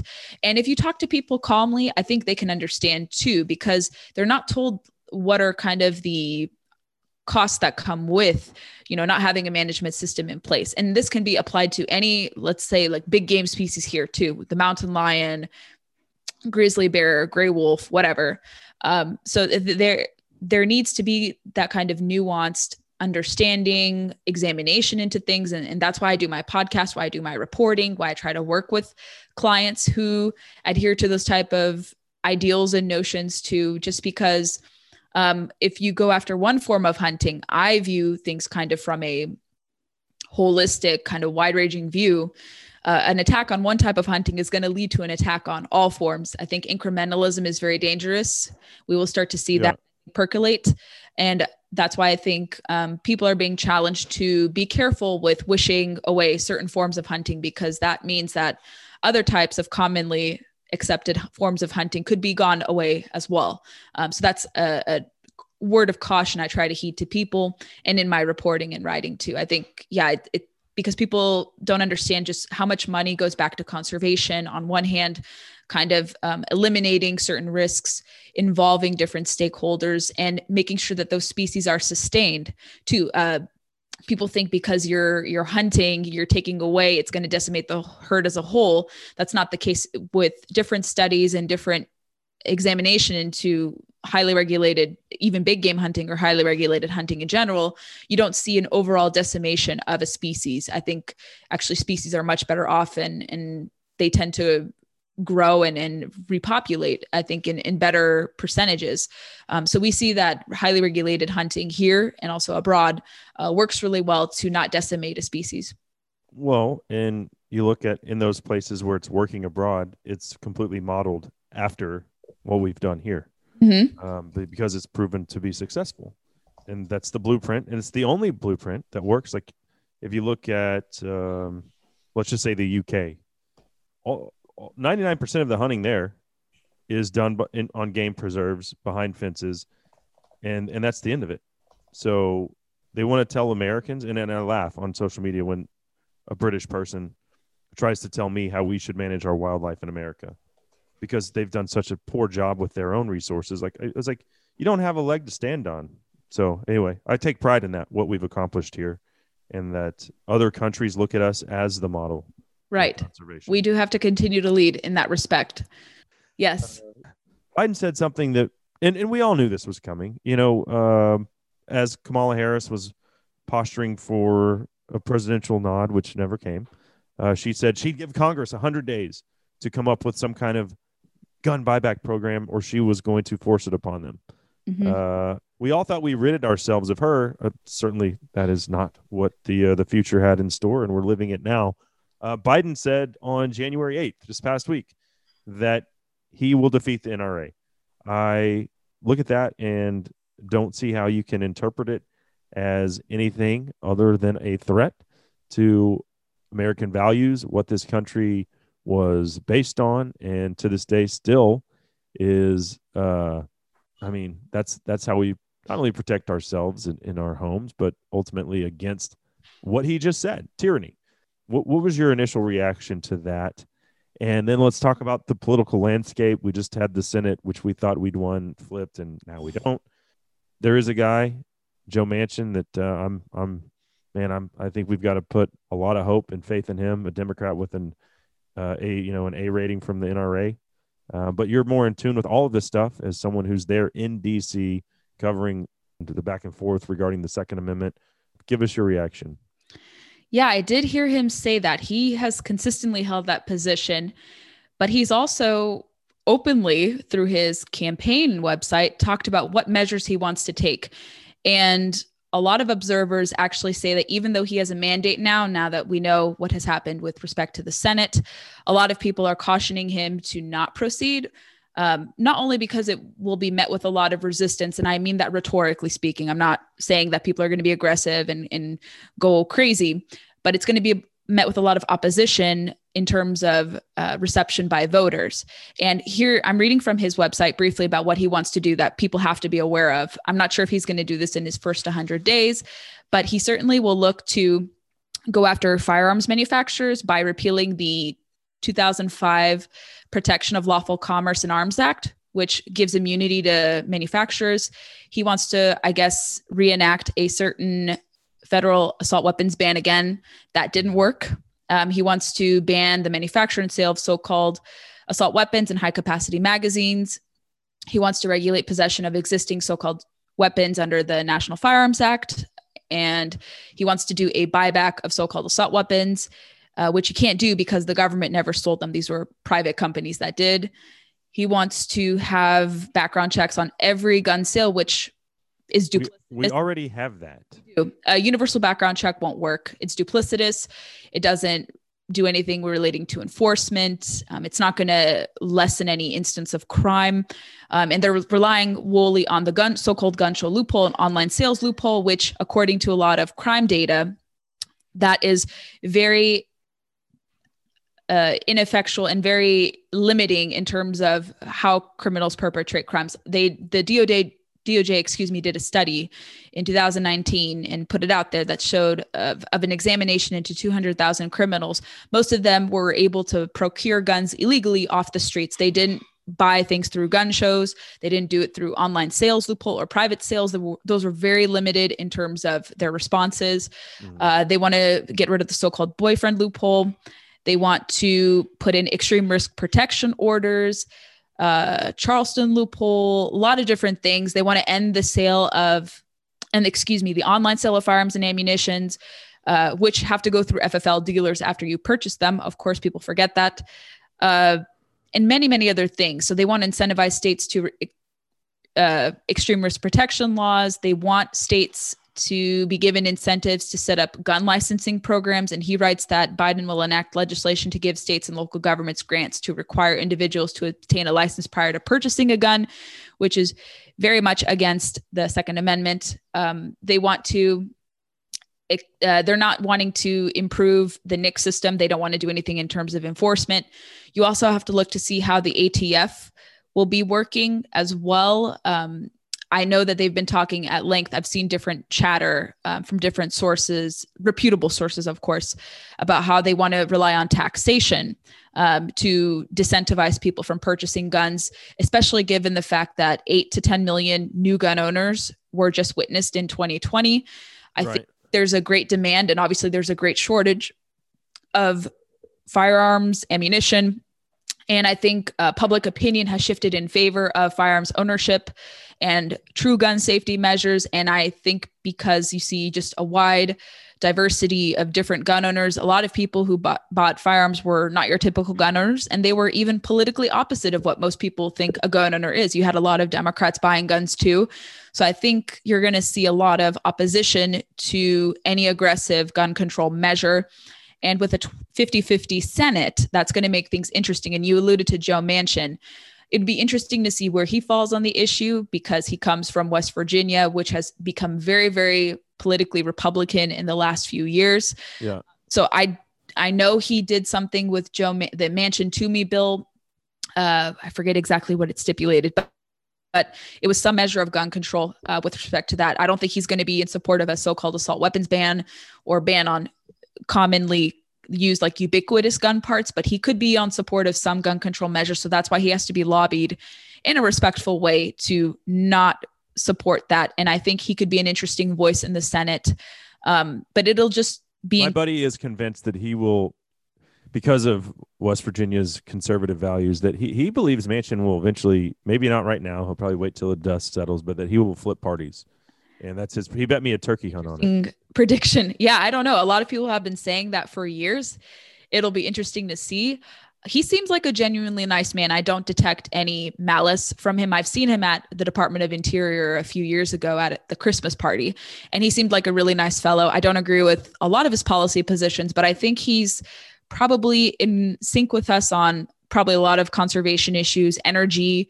Um, he comes from a heavy coal, oil, and gas state. I don't. Well, he called AOC an idiot. So that I mean, I, I him supporting the Green New Deal, definitely. um, I, I, I think he's going to shy away from any extreme environmental or anti-conservationist or anti-hunting measure. I don't see him supporting, let's say, potential trapping bans. They just introduced a bill last session. I think they're going to reintroduce it again to ban snare uh, trapping or most forms of trapping. I have to look again at the uh, stipulation of those bills, but I think he could be an interesting voice. Kyrsten Sinema, um, she's certainly more left of cent left than Manchin, uh, but she has voted in line with some Republican measures when it comes to these issues, too. Not necessarily guns, but on conservation and energy. I think she may be an interesting perspective. I'm not sure if Jon Tester will be. He's a little more moderate, too, but he kind of toes the party line. So there could be some interesting. Democrat votes who may vote with Republicans. And you may see some crossover from Republicans to Democrat side on different energy issues. It'll be very interesting to see. I don't think there's been a 50 50 Senate in a long time. Uh, so yeah. I know Manchin, I was watching Bret Baier's show. He said that he wants people to come together. He respects his Republican colleagues. So I think he's going to be one of, let's say, the most interesting voices. He may be at odds with his chamber, um, with the party there. I think he will clash with uh, Chuck Schumer, incoming majority leader. Um, so I think he's certainly a voice to look out for. Um, How can we come together as a country when I feel like Gabriella, that we are taking a step backwards because here we have big tech censoring, just, I mean, not take the president away. Uh, I was banned on Facebook for 40 days without explanation leading up to the election. Uh, I'm sure it had to do with something pro Second Amendment or political that I put out there. Um, and this is now affecting every conservative who already left these platforms to join Parler. Uh, and now they've taken Parler away, and so we're not we're we're not even gonna like Amazon's like hey, get your crap off of our server uh, because we are deleting you. And to me, this says this goes back to like the civil rights movement when we had separate but equal. You know, here's a water fountain for blacks, here's one for whites, and we got rid of that, and we all we came together. And now it's like in today's world, here's our separate but equal social media platforms. And how can we have this conversation? How can we have this discourse if all the Republicans are over on this side saying, you know, F the Democrats, and all the Democrats are over here saying, F you racist Republicans. I, I just don't, I don't, I think we're taking a step backwards, and it's very alarming to me as an American, and even more so as a parent with three kids, young kids. Um, I don't know. I, I, I know it's not all doom and gloom, but it's uh it certainly seems like on that on that side of things and social media controls the flow of information how are you ever going to get an unbiased opinion if all you hear is one side yeah, I think echo chambers are very unhealthy. Mm-hmm. Um, whether we see Twitter morph into that, or let's say people retreating to something like Parler. I was on there for a little bit, and some of the rhetoric I saw there was kind of alarming. I got like blowback from people for just phrasing certain things, like admitting facts I didn't agree sure. with facts. Um, so I think echo chambers will be bad one way or another. I don't want to see tw- Twitter morph into that. I don't want to see Facebook morph into, you know, a predominantly one party thing. And and I believe, you know, I've been very careful about what I say, and certainly I have certain fears, you know, about censorship. Um, but I still think there is value in being on these traditional platforms. Maybe not saying it's bending over and, and giving in, but I think people ha- just have to maybe be a little careful with what they say. If um, things there that could not be perceived. Uh, but I think there's going to be a lot of reckoning from just the different tech companies. I'm skeptical of Section 230 repealing. Maybe some reforms can come because I don't want to be held liable for bad things that people say on the comments section or on my uh, Instagram or Twitter feeds, mm. because that could come with a Section 230 repeal. But um, yeah in terms of our community too in the outdoor space there's always been a lot of suppression of hunting content. I've talked to people inside different tech companies who've said that a lot of it is not because they oppose it because people abuse their spamming features. Everything is ai based bot based so they sometimes don't have control. I'm not making excuses for um, them trying to uh, silence certain things. But sometimes they do say it's because people abuse those spamming features, but they don't really have people to tackle these issues. I wish they would.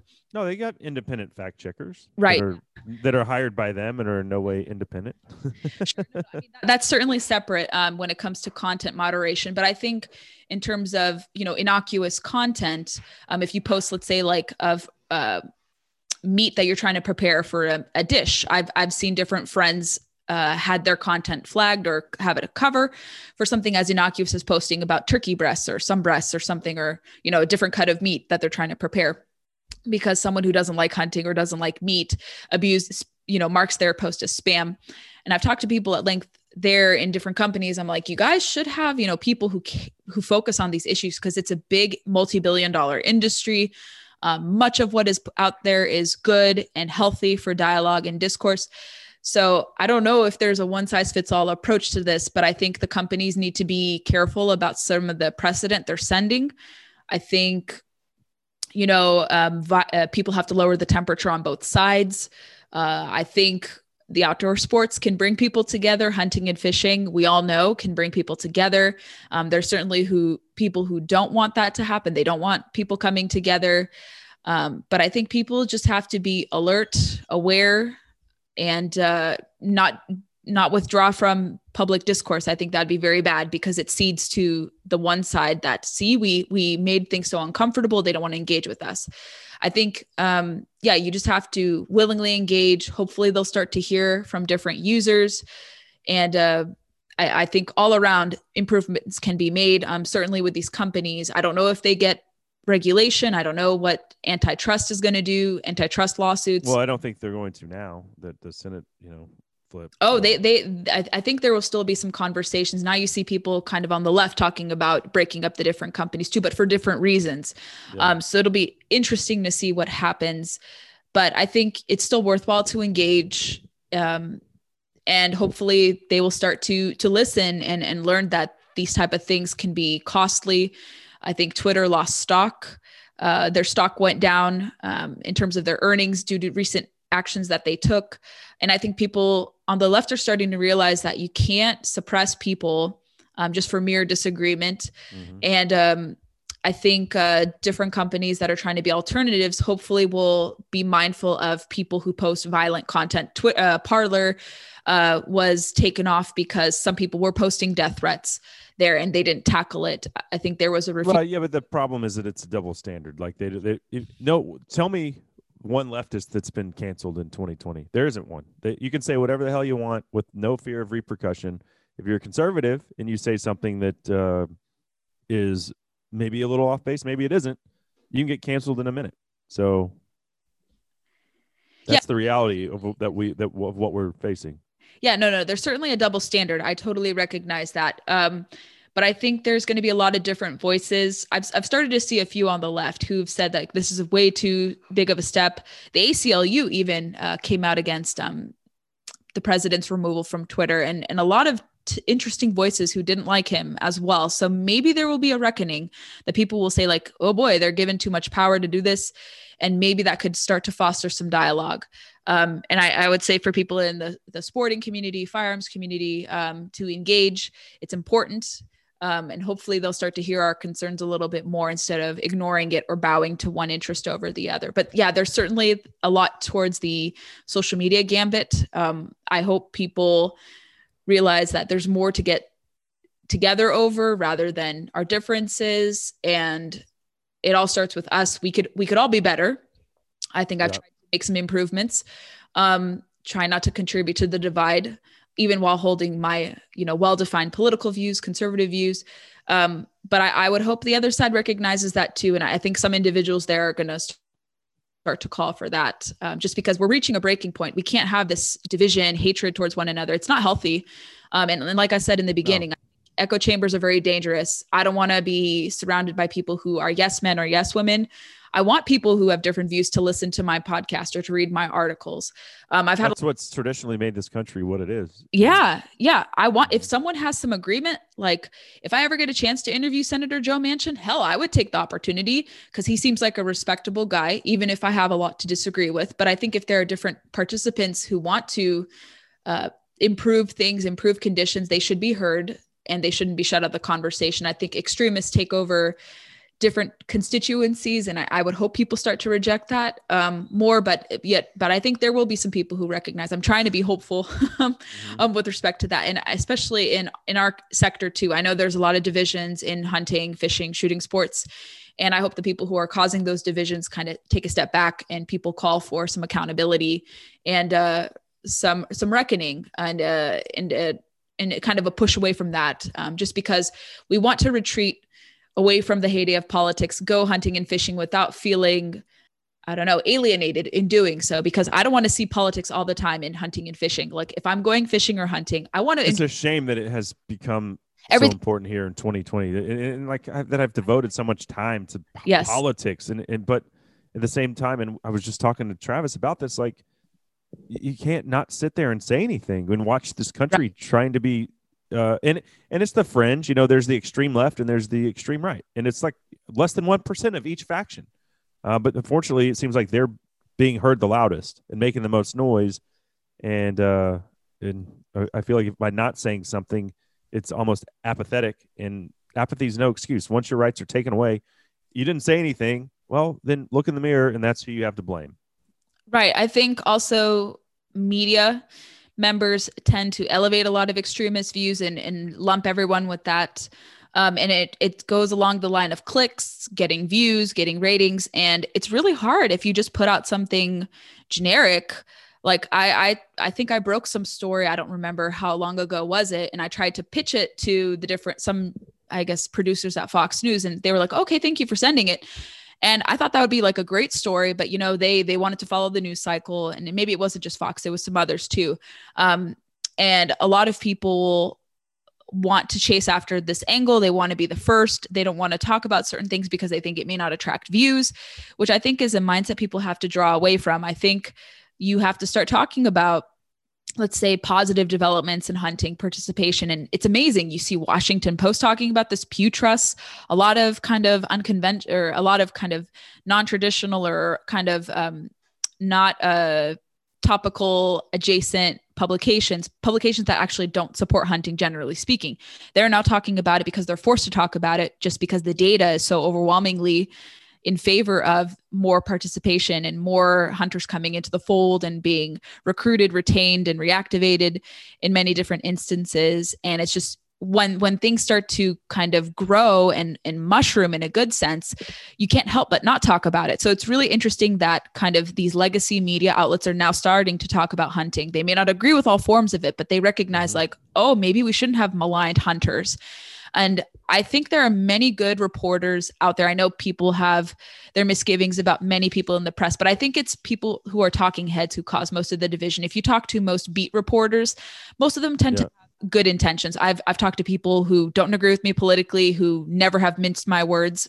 And they're like, I actually appreciate your perspective because you willingly came out to speak to me and I don't want to misconstrue your words. So most of the time when I've talked to the press, they've always been pretty respectful um, and you have to just be nice and, and willing to talk to them and, and they won't misconstrue your words.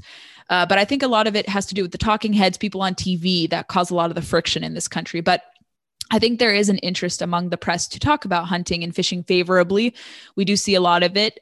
Um, and I think maybe that's one way where people can come together across different spectra media, politics, business, um, and, and really kind of demand for some positive development there. So I think there are little glimmers of hope. And I was very, really encouraged to see something like Washington Post talk about it, Pew Trust. So I think there are ways where you can um, kind of break the noise and, and really do see kind of toning down of stuff and, kind of improvements in, in dialogue. So I think it's possible. It's a little challenging, of course, but I think it's possible. Well, as we are kind of wrapping things up here, um, and I do appreciate the, you know, the transparency you've brought to the conversation today. But, uh, I, you know, I have this this statistic in front of me, and and as we're, you know, I hate to say it, but, um, or bring it back to the the gun control thing, but that's I think what is uh, certainly on the mind of most people that you know voted in favor of the Second Amendment. Take uh, Republican, Democrat out of it. I typically vote. Yeah, I have conservative values, but the first thing I'm looking at is that, uh, hands down. And so I'm looking at this stat. 2019, we had 16,425 uh, gun-related murders in the United States, and I'm thinking like, how many of those were ma- committed with an AR? And I bet you without i mean i haven't looked because the reality is it's the mass murders and those make the biggest noise and, get the most press uh, and i bet you it's like i don't know a couple hundred people probably if that were killed with um, what people want to say are assault rifles. But yet the rest were all handguns. And going back to what you said at the beginning of the conversation criminals don't get these guns legally. And the media is controlling that narrative that these things are, are so dangerous and they're you know killing all these people and committing so many murders, and that's just not reality at all. Yeah, it's important to extrapolate data accurately. And um, even if, let's say, crime was primarily committed by handguns, that's still no justification to ban them. Uh, but yeah, people have to look to see, you know, what gun crime is. And I often defer to nuance, um, reading things carefully, not really being uh, swayed by, let's say, preconceived notions or the media narrative. That's why it's so important to read everything before you put out information. But with respect to that, yeah, it's extremely important to to read crime statistics. Um, they tend to be fairly uh, objective. Um, you can't really deviate from it, and and they're very particular about how they document crime, especially when it involves guns. And uh, yeah, you just have to to consider the source and, and make sure that you're putting out accurate information.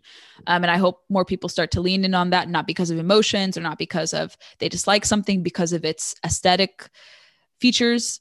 Um, and and that's something to we'll hopefully see um, going forward. But we may see some people again lean on emotion and not facts uh, when it comes to the gun issue or even hunting by extension of that. Um, I think that's that's what we'll see.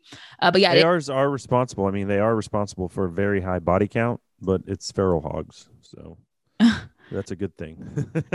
oh boy, um, no, they're actually limit. More seriously, they're they're not used in most instances of crime um, when yeah. it comes to that. But but yeah, they'll they'll scapegoat them. Um, and like I had listed out, uh, President elect Biden wants to look to regulate those, and that should be worrisome to a lot of people. And well, I know all of your listeners, as well as mine, recently lost their ARs in boating accidents. I don't know how they're going to regulate that, but we'll see.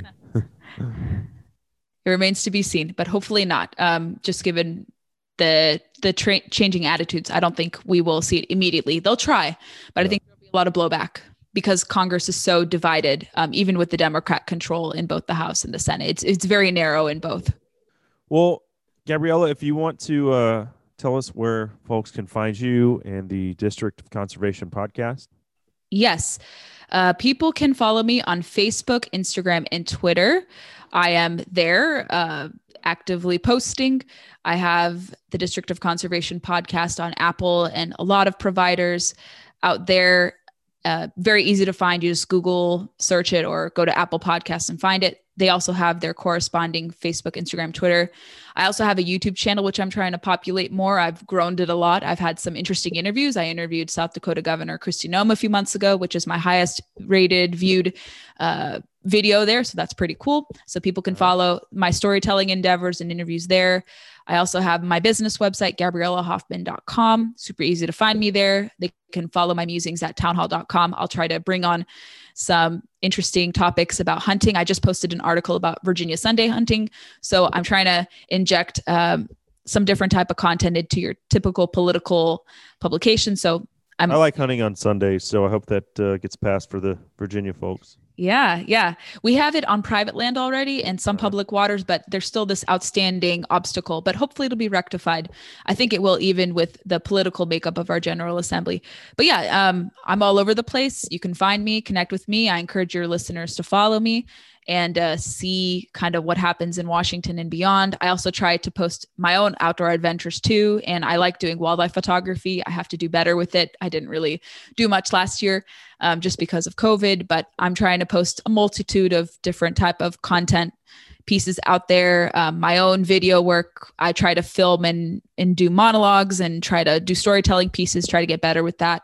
Um, so I want to kind of put some positive content out there as well. So yeah, I encourage everyone to follow and connect. And if they ever have any questions, um, they can ask them. I'm pretty transparent when it comes to policies or things that are happening all over the place. And and if new hunters want to learn how to hunt too.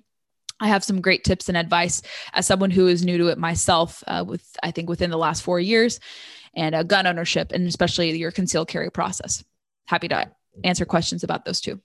Well, hey, thank you so much for your time. Uh, I do appreciate it, Gabriella, and look forward to our next conversation as well. Thank you, Cable. It's been a blast talking to you. I appreciate the platform and, and the opportunity to speak. I hope we can connect sometime in the future in, in real life. Thank you. Good luck in Africa if we don't speak before then. All right, there she goes, Gabriella Hoffman of the District of Conservation podcast. Uh, great visiting with her today. Really, an encyclopedia of uh, knowledge, and I like the way that she referred to her thoughts as musings. And I certainly believe her musings are worth paying attention to. Uh, that segment of the show brought to you by All Seasons Feeders and the Damn Fish Feeder. Put the damn fish feeder on your damn dam and feed your damn fish. It's the damn fish feeder. You can find it at allseasonsfeeders.com. Unfortunately, we are out of time for today. Thanks to Gabriella again, as well as our old buddy Travis T Bone Turner of the Bone Collector crew. We'll do it again, same time, same place next week. I believe Steven Rinella is set to make his return to the show, so looking forward to that. Uh, thanks to all of our sponsors for making this show possible. Thanks to you, the listener, for being a part of SCI's Lone Star Outdoors show. Until then, I'm Cable Smith saying, y'all have a great week in the outdoors. Now you keep telling me I gotta be tolerant as long as I think what you think. You take a big old dump on my constitution, try to tell me it don't stink. You wanna taxate, regulate, and confiscate my rights. Did you really think we wouldn't put up a fight? Hey, hey, Washington, why you so afraid